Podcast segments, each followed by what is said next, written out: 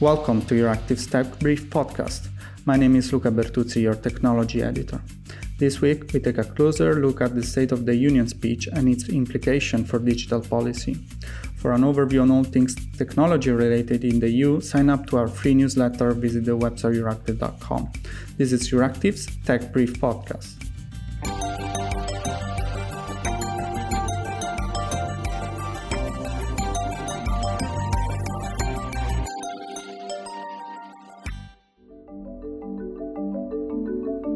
This episode is powered by Google. The internet can be a big place for small children. That's why we built YouTube Kids, a standalone, dedicated app that lets parents set content levels for a self contained, age appropriate experience. It's packed with additional features and tools to help parents get things just right for the family. And we are continually evolving the platform and our policies to give kids a safer place to continue to play and learn. Today I'm joined by Scott Marcus, Senior Fellow at Bruegel, and Cecilia Bonefeld Dahl, Director General of Digital Europe. Welcome both. So, we are here to discuss the State of the Union speech, and I would like uh, Scott to kick off the conversation. What is your assessment of this uh, annual speech, and uh, in particular looking at digital policy? Well, I'll tell you, before I got on this interview, I took a second to look at uh, what Shakespeare wrote about Henry V talking to the troops before the battle at Agincourt. And what he was really trying to do, the, the Henry V, the king, was to rally the troops to get them behind him. Uh, and I think this speech needs to be understood in that way. Uh, this speech was rallying the troops, it was a political speech. It was really very different from the technocratic kind of speeches that we're used to hearing from commission leadership. And for that reason, um, what you find as regards digital policy is darn little in the way of specifics. Um, there are generalities. Digital gets mentioned, I think, four times, um, but really hardly any specifics at all, except for perhaps the, the one reference to roaming in Ukraine. Uh, so mostly this is not about regulation. Digital is woven throughout, but not specifics. And where it is in there, it's in in the sense of overall industrial policy, trying to ensure that we have robust global value chains and supply robust security, um, rather than uh, specifically on the kind of regulatory topics that a lot of us Brussels wonks think about, like Digital Services Act and Digital Markets Act, Data Act, Artificial Intelligence Act. Not a word about any of that jazz. Indeed, there weren't uh, many mentions of digital policy or uh, any attempt to uh, envision something for next year for what concerns digital policy, even for cybersecurity, which has been a very um, hot topic since uh, the start of the war in Ukraine. But speaking of Ukraine, you also mentioned the roaming extension. And indeed, we have heard uh, telecom, European telcos very active in this area. Uh, what does it take to extend uh, the free roaming area to Ukraine? Well, in principle, it could be done. Historically, the European institutions have been very reluctant to extend the, uh, the roaming area at all, and there's a very strong reason for that, and that is the WTO conventions, the GATS. Uh, essentially, if you were to try to extend it to some third country uh, that wasn't in a special relationship with the European Union, you would risk having everybody else jump onto the same terms under the standard sort of GATS agreements, which is that you can't favor one country over another. It's most favored nation. The notable exception is if there's a wide ranging free trade agreement, then you can. Now, Ukraine already has something of free trade arrangements with Europe, and of course, those are likely to be broadened as part of the arrangements now, which could be done through a free trade agreement without going all the way to EU membership it's pretty clear that, uh, that Ms. von der Leyen did not offer an immediate membership, did not offer an accelerated membership, nor has she in the past. It takes years to do that. There's some historic problems that uh, Ukraine has had, especially with stamping out corruption. So that won't happen overnight and can't happen overnight. But a free trade agreement could happen, and the uh, bringing Ukraine into the roaming arrangements could be done as part and parcel of that. Roaming is complicated. There's retail and wholesale pieces. Both should be done at once if it's going to be done at all. Moving on to you, uh, Cecilia. As Digital Europe, uh, you have presented a sort of uh, wish list um, uh, ahead of the State of the Union speech. How much of what you asked for was in there? Well, first of all, I, I, I really agree. It was a political speech, and it was a speech that uh, focused at the unity and, and had a you know one big surprising element of uh, of the president announcing that she was ready to kind of change the treaty and and call for uh, all the member states basically to uh, to discuss this uh, opening of the treaty, which has not been done for years and years. And and for many things, um, this they have tried to regulate in a number of areas that are no longer really uh, national. Let's look at cybersecurity. Let's look at the educational system, not least, of course, the economy uh, and the market terms are much more global and and much more scale is needed. And now this uh, calling for for opening of the treaty, of course, um, after the COVID uh, crisis, and, and of course during the wartime, you know, is maybe the biggest, um, you know, uh, biggest leadership uh, call she has done so far. And I don't think she wanted it to kind of get lost in uh, in policy details of regulation. But it does uh, witness a, a leader who's really taking the lead in times where she might be able to really change this and where we have, you know, failed to have common footing on defense on cybersecurity, on uh, building uh, scalable market conditions for our companies, and where supply chain has really been challenged. But I also think she does this in a time where citizens and companies are really, you know, understanding the need for Europe to be uh, united and where there is a sense of urgency to actually move on a range of area. So, so I think as as uh, as Scott uh, said, it digital was basically embedded. This she spoke about. Um, she spoke about digital, but linked to the big challenges of security, of supply chain, and of the green transformation. Um, she did not go into the details of saying, okay, we can save X amount of percent of CO2 if we use digital technologies or if we do this and that. But the opening on the treaty coming just at this time where we, when we are really challenged of the governance of cybersecurity and defense, I think really shows that the next step, we are ready to take the next step in Europe um, to unite on a, on a on a series of areas that are no longer really uh, national challenges but international challenges. So I could have wished for her to tell me a little bit more about the Cyber Resilience Act and the Cyber Defense Act that will come in December. Um, but we know it's moving ahead, and I think she wanted to take the lead really in this opening of the treaty on exactly these areas that have where the Commission has struggled to really take a profound um, a profound um, responsibility in something where you know Europe really needs it at this time. If, if, I could jump in here, I'm very much on board with what Cecilia just said. It seems to me that these different threads need to be understood together. Uh, the speech was really about bringing everybody together. That's one of the reasons why, even though she, Madame von der Leyen was talking a lot about the war, she didn't really talk about European defense because that would have been a divisive issue. And cybersecurity, of course, especially when we talk about cyber warfare, which is an incredibly immediate topic today, um, would have really led us into the same direction. I don't think she wanted to go there. Um, likewise, if we look at the um, at the reference to the treaty discussion, it's sort of forced, I think, today. If we're talking about taking on board new member states, uh, and here we talked not only about Ukraine but also about Moldova and Georgia, and maybe about reawakening the uh, long stalled Western Balkans discussion. Uh, there again, treaty modification is pretty much unavoidable. If we stick with unanimity for even more member states, it's very difficult to get unanimity today. It would be almost impossible if we expand. Uh, it's really unavoidable to take these on. I also think we should take note of one thing. I mean, she did mention one concrete area, which of course was apart from the raw material that we might return to, was the skill, uh, the skills area. So the competences um, I think that it has really been an area where everybody has struggled to get it right.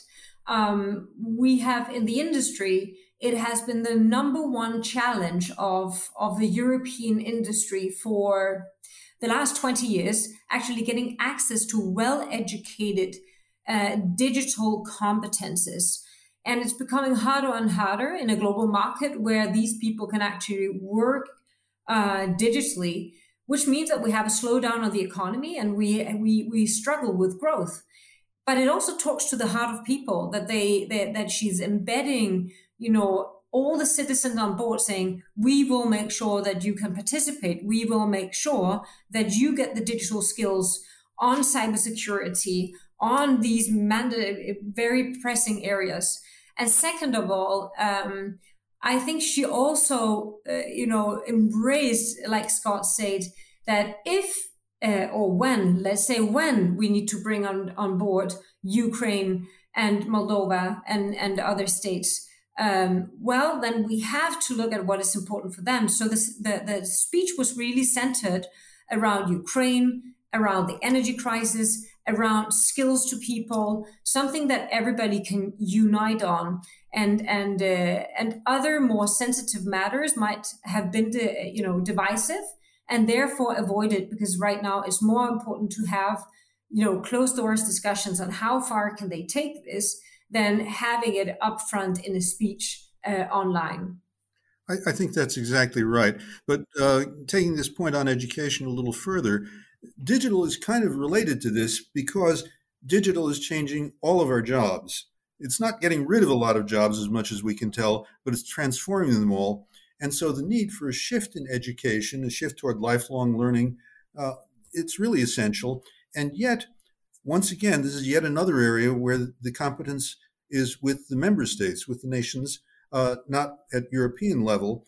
Even though we have a freedom of movement for workers, uh, even though we have a European labor market, the skills that go into that labor market are not standardized at European level. So European initiatives are very limited in what they can do. So again, it's an area I was very happy to hear this. I was also very happy to hear uh, her focusing on the ability for workers from third countries to come into the European Union with more ease than is the case today.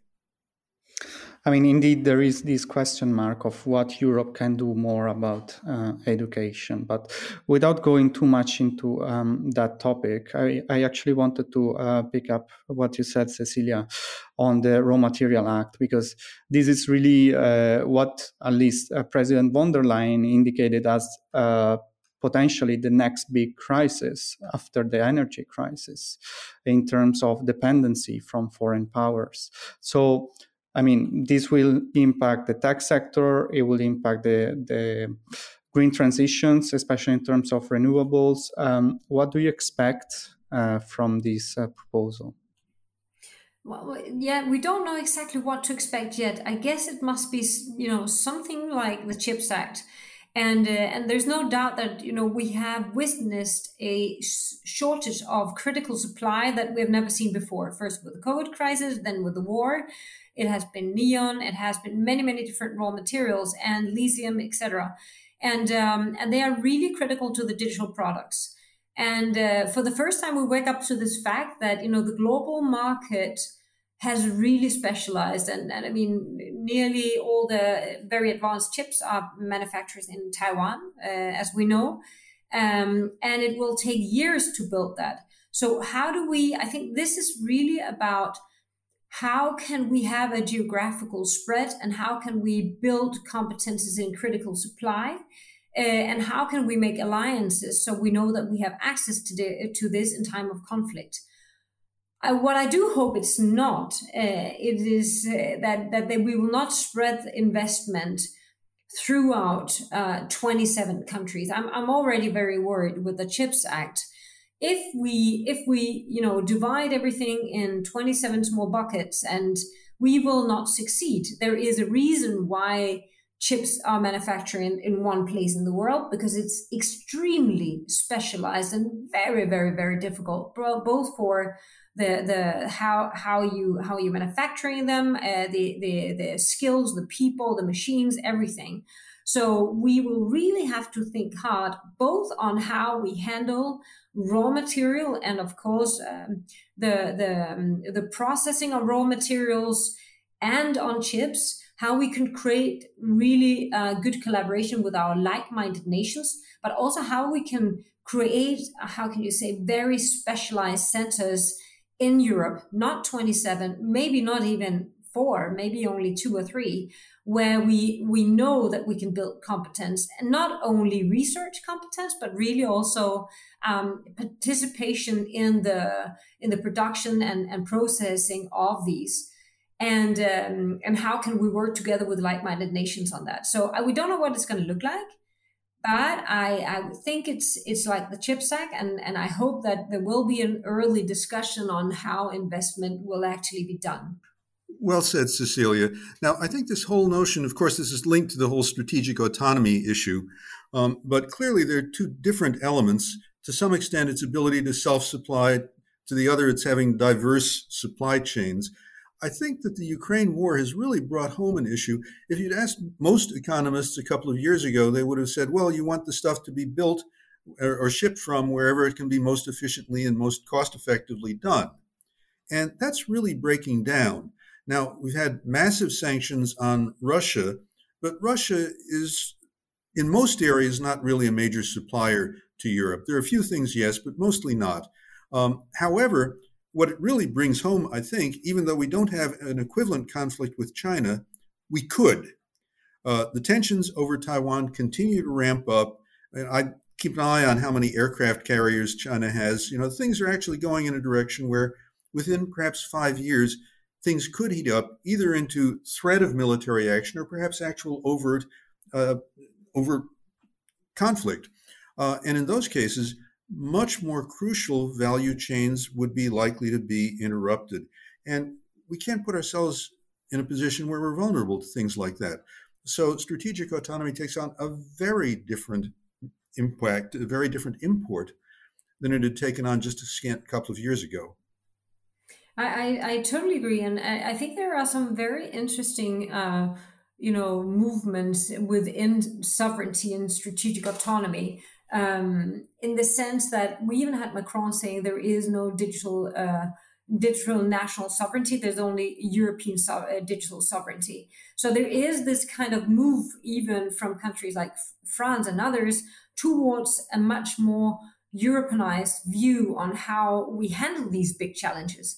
And the honest truth is that we would not be able to handle them in, in, in each country. It's, it's impossible. We are talking a huge investment. We are talking complex supply chains and we are talking access to talent that would not be able, we would not be able to find in, in one country at a time.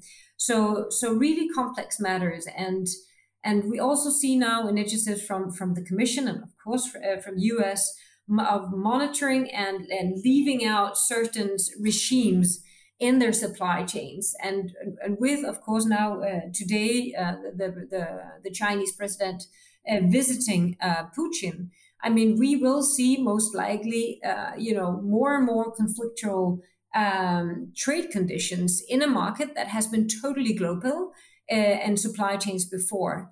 So, so it, it is out of necessity, I would say, and and it is also with an urgency that is absolutely much larger than before I guess that will be also one for the this new uh, sovereignty fund, and I think we are all very curious to see what it will look like and what it will finance. Um, but going back to the, the legislative agenda, um, and, and circling back to what we said at the beginning of, of this podcast, von der Leyen made very few uh, announcements in terms of policy proposals. And it was interesting to see uh, Weber, the head of the European People's Party in the European Parliament, uh, announcing a sort of moratorium on new legislation. Do you see this, uh, Scott, as a sort of uh, closing the legislative machinery for this uh, term. So, does it mean that the Commission will now just focus on the open files?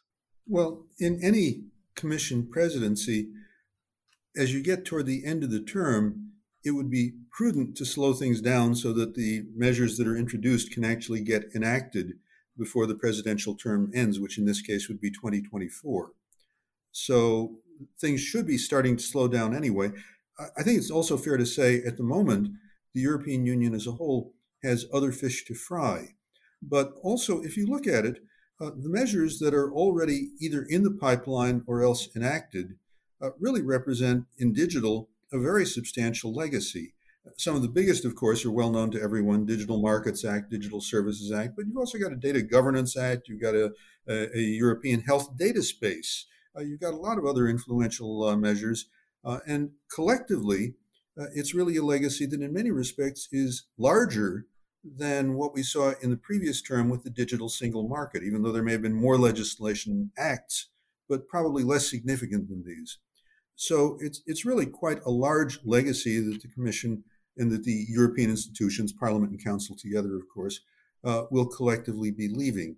I think a little slowing down wouldn't be such a bad thing right now. My biggest concern, I have to say, is that with so many different acts with such large implications, each one has different mechanisms for getting coordination among the member states, for getting coordination between the member states and the European Union, some of the existing measures have problems, like GDPR, where the one stop shop is really struggling. And I really worry that trying to get these things to all fit together correctly without weird unintended consequences is quite a challenge. There's a little bit done in the Digital Markets Act on this. I think some of the models that we see in some of the member states, uh, like the Netherlands, also in the UK, where they try to get different groups of regulators with digital responsibilities at least talking to each other would probably be a useful first step. Uh, I think the complexity of these different measures is getting to the point where it's really hard to guard against unintended bad consequences. From my side, I mean, I think it's it's obvious. We're coming towards the end, and we are standing in front of huge real life challenges. Uh, of course, I mean, regulated my uh, regulation might be needed, but it's not the biggest challenge our society have right now. And a lot of the things that we have wanted to regulate is already regulated with the GDPR, which is in many ways an excellent regulation. However, it has been tough for, for, for companies and for institutions, and they still struggle to implement it. So it's a, slowdown is healthy, uh, specifically when we are looking at times of war, uh, disrupted supply chains, huge cybersecurity um, uh, challenges standing in front of us. Uh, and I think it's right to call for that uh, unity and maybe to to see okay what are the most important files that we that we need to work on and i think it has also become clear for example with the with the ai act that um, okay we go for high risk um, but there is a balance to strike in regulation. We are in, in Europe so regulated compared to any other continent that the risk of something wrong happening here is in many ways extremely small compared to the rest of the world. And many of the things that are regulated in, in uh, that they want to regulate in high risk areas are already regulated, like healthcare, like banking, like many other things. So, so so the window of opportunity to find gaps in regulation is also much smaller. At the same time, where where we actually stand in front of challenges that are much bigger than uh, necessarily the risk of uh, of uh, of digital technologies. Further, I think also the Commission is learning now that many of these technologies they are changing so rapidly. Um, energy consumption might be deemed too high, and one year later, the same technology has the lowest uh, energy consumption, uh, you know, on the market. So, you know, how speedy can you actually regulate on technologies before it's it's it's too late? So, I think her her speech in that sense was very well balanced. That we they have set at sea many big things. They have regulated the things that they wanted to regulate. We still have the cybersecurity area uh, that we might look into. But apart from that, uh, I don't think they are leaving behind many big gaps. I completely agree with what uh, Cecilia just said, but I don't think it means, uh, to be clear, it doesn't mean that the European institutions won't be innovating. Government does two main things. One of them is regulation, the other is industrial policy. I think we're going to see a shift less regulation, more industrial policy over the remainder of the von der Leyen first term. And I said first term, maybe there'll be another one. well, um, Cecilia, there was uh, an announcement that is relatively big for the tech scene, which is the this initiative on the metaverse. Uh, it seems from uh, the the post that Breton did uh, to sort of uh, take ownership of the initiative as he usually does, um, that it will be something binding. Uh, to be quite frank, I expected something on the metaverse in the next commission mandate. Uh, might seem a bit premature right now, but also in this case, I would like to hear uh, what you can expect from this. I agree um, on the prematurity in the sense that, first of all, I mean, uh, virtualization and the virtual room, and now called, it has a name, it's called metaverse, but, but, you know, we could have, we could have called it many other things in the past, or we have called it many other things in the past is something that is highly used by also European industry. So you will have elevator companies using it to train their uh, technicians. You will have uh, doctors who learned how to operate on hearts.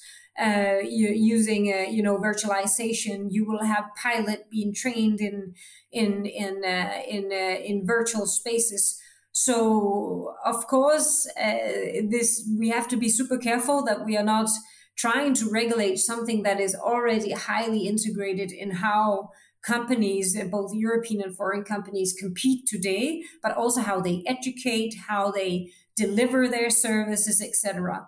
So, second, I would say. Uh, we actually have quite strict regulations that already applies in the metaverse. So GDPR, um, the incoming uh, Data and AI Act, um, so, uh, for that matter, actually also uh, DMA and and and other um, other regulations. So, we will have to see what's in there, and I do hope that we will not have like a pushback just to uh, you know avoid competition and market from from a few uh, big companies but that we will actually uh, you know look at it as an upcoming technology that is inevitable and a part already on how we live in many senses and compete in many senses. So, well, if there is a gap, but again, it's a little bit like AI, you know, we have to be super careful that we are not regulating, uh, you know, any innovation that comes around as a new technology. Uh, so I would also say uh, we should, you know, settle down with uh, and, and, try to implement what we have that also applies to the metaverse before we start a new one uh, necessarily um, just because there is a new or a new focus on this kind of technology. Cecilia Bonefeld Dahl is Director General of Digital Europe. Scott Marcus is Senior Fellow at Bruegel. Thank you both. My pleasure. My pleasure. That's all we got time for this week. Don't forget to sign up to our free newsletter or visit the website euractiv.com. Also, don't forget to subscribe to this podcast published on Apple Podcast, Spotify, Stitcher, and Amazon Music. This episode was produced with the technical help of Evi Chiori. I'm your Luca Bertuzzi, and thank you for listening.